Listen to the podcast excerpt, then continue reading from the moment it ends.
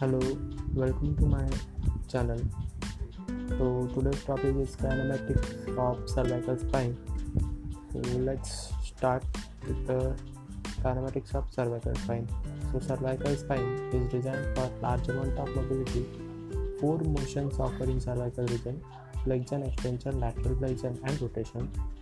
And this motion occur with translation that increasing magnitude from C2 to C7 the translation occur in sagittal plane during flexion and extension okay? If excess of uh, translation occur then it will cause damage to the spinal cord.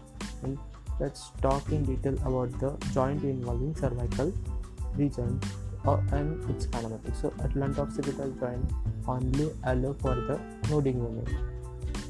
At nodding movement nodding movement means yes or no movement which is between the head and atlas so what happened? Let's talk about let's talk in detail in movement what happened in flexion and extension? So in flexion occipital condyle rolls backward and slide forward.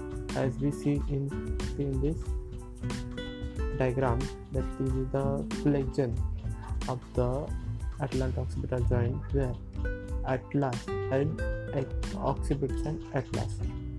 So in this way motion occur. So occipital condyle roll backward and slide forward. In in opposite, mean in in extension, it's vice versa. And uh, next is next is so in case of atlanto-occipital joint, axial rotation और lateral flexion नहीं होगा ये तो moment motion से वो नहीं होंगे और range of motion flexion extension की जो है, इसमें ten degree to thirty degree है। तो अभी बात करेंगे अटलांटो एक्सियल जॉइंट के बारे में। तो अटलांटो एक्सियल जॉइंट में कौन से मूवमेंट होंगे? रोटेशन लैटरल फ्लेक्जन और एक्सटेंशन होगा और इसमें टोटल रोटेशन के मतलब जो भी सर्वाइकल रीजन के टोटल रोटेशन है, उसके 55 to 58 percent approximately 55 to 58 percent है, वो अटलांटो एक्सेल जॉइंट में होते हैं। Approximately fifty five to fifty eight percent of total rotation of cervical region और cassette atlanto axial joint okay and let's talk detail about the motion at server cervical segment so shape of the facet joint and zygapophyseal joint and interbody joint dictates the motion at lower cervical segment. Means means यहाँ पे जो है जियोपोफेजियल joint और जो inter body joint रहते हैं, उससे अपन हमें मोशंस डिक्टेट होती है। मतलब मोशन समझ में आती है।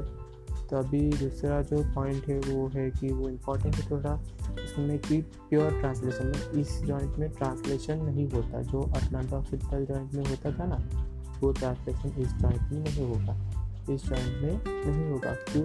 तो एक वो जिक्रोफेशियल जॉइंट जो है, वो एक दूसरे को अबूट करते हैं इसकी वजह से प्योर ट्रांसलेशन इस जॉइंट में इस लोअर सर्वाइकल सेगमेंट में नहीं हो गए। ठीक है? तो अभी देखते हैं कि फ्लेक्जन सो फ्लेक्जन में क्या होता है? इस सेगमेंट में फ्लेक्जन में flexion must include anterior tilt of the cranial vertebral body cranial vertebral body का एंटीरियर टिल्ट होता है यहाँ पे।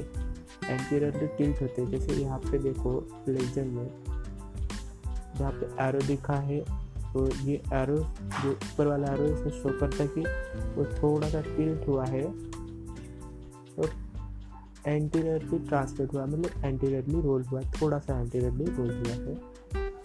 ओके तो पर it's not a pure translation translation नहीं होता इसमें।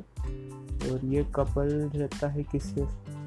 नेक्स्ट रहता है ये कपल है मतलब ये जो ट्रांसलेशन एंटीयर टिल्ट है, वो एंटीयर ट्रांसलेशन के साथ कपल रहता है।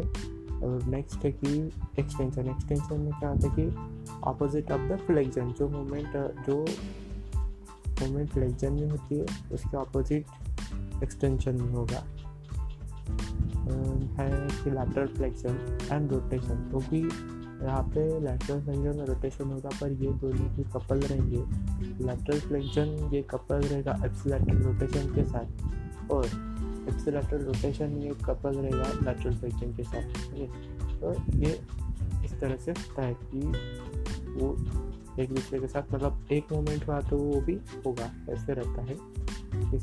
This motion also combines vertebral body tilt अभी जैसे फ्लेक्शन और एक्सटेंशन में टिल्ट होता था उसमें उसी तरह से वर्टिकल टिल्ट भी होगा यहाँ पे।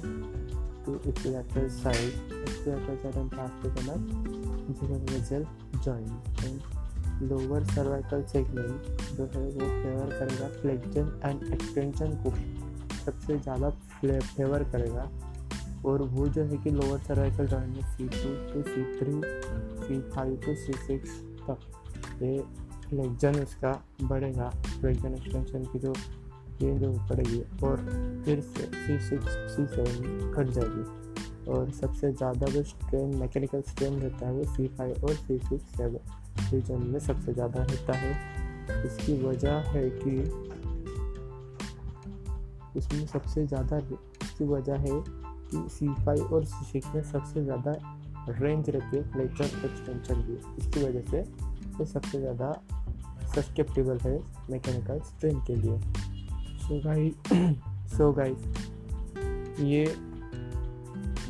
सब हो गए kinematics of cervical spine I hope you like the video if you like the video please share subscribe the channel